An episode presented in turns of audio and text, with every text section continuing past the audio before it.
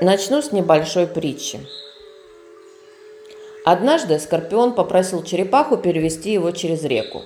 Черепаха отказывалась, но Скорпион все-таки ее уговорил. «Ну хорошо», — согласилась черепаха, — «только дай слово, что ты меня не ужалишь». Скорпион дал слово, сгромоздился на панцирь, и они поплыли. Скорпион сидел смирно всю дорогу, но у самого берега больно ужалил черепаху. «Как тебе не стыдно, Скорпион? Ведь ты же дал слово!» – закричала черепаха. «Ну и что?» – хладнокровно спросил черепаху Скорпион. «Скажи, почему ты, зная мой нрав, согласилась вести меня через реку?» «Я всегда стремлюсь помочь каждому, такова уж моя природа», – ответила черепаха. «Твоя природа помогать всем, а моя природа всех жалить. Я сделал ровно то, что делал всегда». Сегодня мы поговорим с вами о том, как люди воспринимают доброту. Казалось бы, здесь все ясно на первый взгляд. Доброта – это благо, а тот, кто ее проявляет, соответственно, несет другим благо. И как же ему, к нему можно еще относиться, как не к благодетелю? Оказывается, что можно. Нередко доброго человека воспринимают как слабого. Ведь он готов делать что-то, делиться безвозмездно тем, что имеет. Он часто говорит «да» вместо «нет». Такого человека можно назвать одним словом «мягкий». Он же уступает, соглашается, пропускает. Порой начинает казаться, что он не защищает ни себя, ни свои интересы, ставя ценности других выше собственных. А раз не защищается, значит слабый. Вот такая простая логика. Сделать доброе дело значит проявить слабость, дать слабинку. Многие так считают. Такой подход можно понять, ведь никто не застрахован от того, что может оказаться в роли черепахи из притчи. И даже если не найдется скорпион, который ее ужалит, велика вероятность, что добрые черепахи просто сядут на шею. Но так ли это? И значит ли это, что добро должно быть с кулаками? Возникает резонный вопрос. Как все-таки доброму человеку защищаться от тех, кто может воспользоваться его добротой? Ведь найдутся любители халявы, которые с удовольствием запрыгнут на спину добряку и будут ехать на нем столько, сколько будет позволено. Но если добро будет с кулаками, то сам факт наличия этих кулаков говорит о том, что добро не имеет силы, и его нужно защищать. А в действительности же доброта – это сила, которой никакие кулаки не нужны. Почему же это так и в чем заключается эта сила? Ответ прост – в чувстве благодарности, которое она вызывает.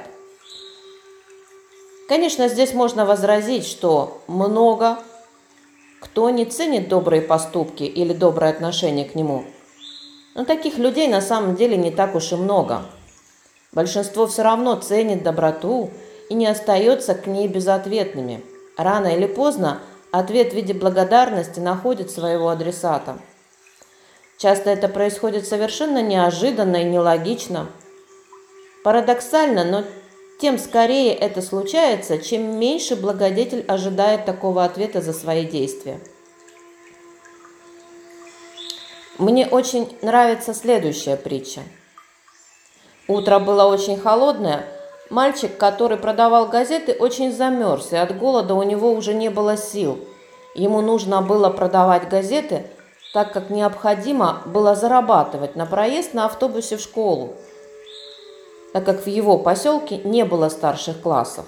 Мальчик настолько был голодным, что набрался смелости и решил подойти к ближайшему дому и попросить еды. Когда ему отворили дверь, то ему стало неловко, и он попросил только попить.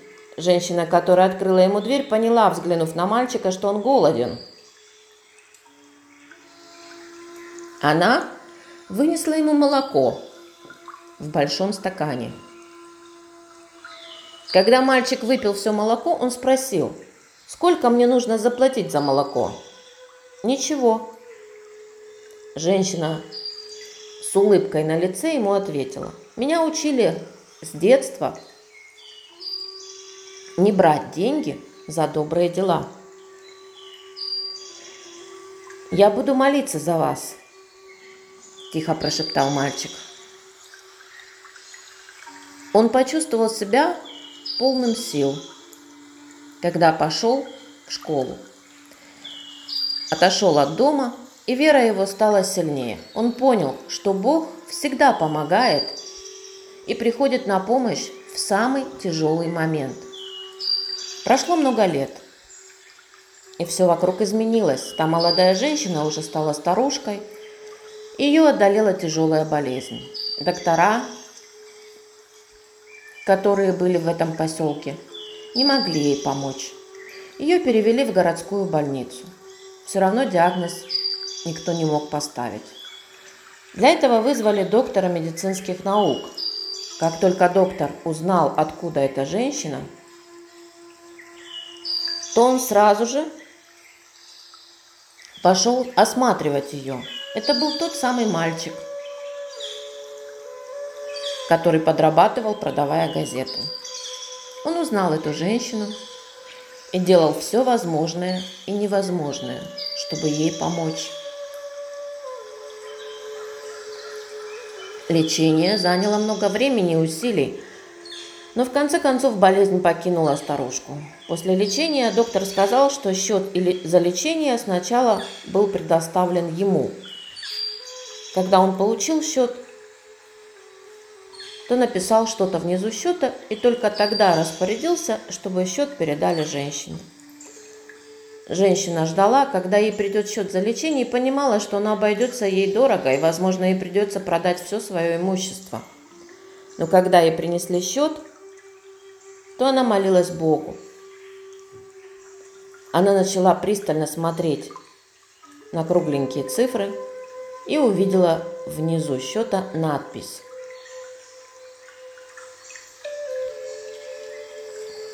Счет полностью оплачен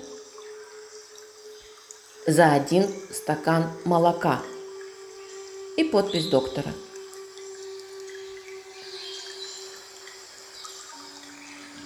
Женщина расплакалась и тут же вспомнила голодного мальчика. И стакан молока, который она ему вынесла. Доброта – это не слабость, а наоборот, великая сила. Те, кто путают добро со слабостью, скорее всего, просто не умеют благодарить других. Нередко такое умение требует действительно мужества и, как ни странно, внутренней силы. Добрый человек – это сильный человек. Он умеет открываться, умеет давать, не требуя ничего взамен. В этом его и сила. Единственное, что – необходимо научиться распознавать скорпионов, распознавать и не идеализировать людей. И когда вы распознали перед собой скорпиона из притчи, а вы черепаха, от вас зависит без идеализации – без приписывания Скорпиону каких-то качеств порядочности, честности и так далее, готовы ли вы его перевести, не ожидая от него того, чего он не может дать. Ведь люди не могут дать того, чего у них нет.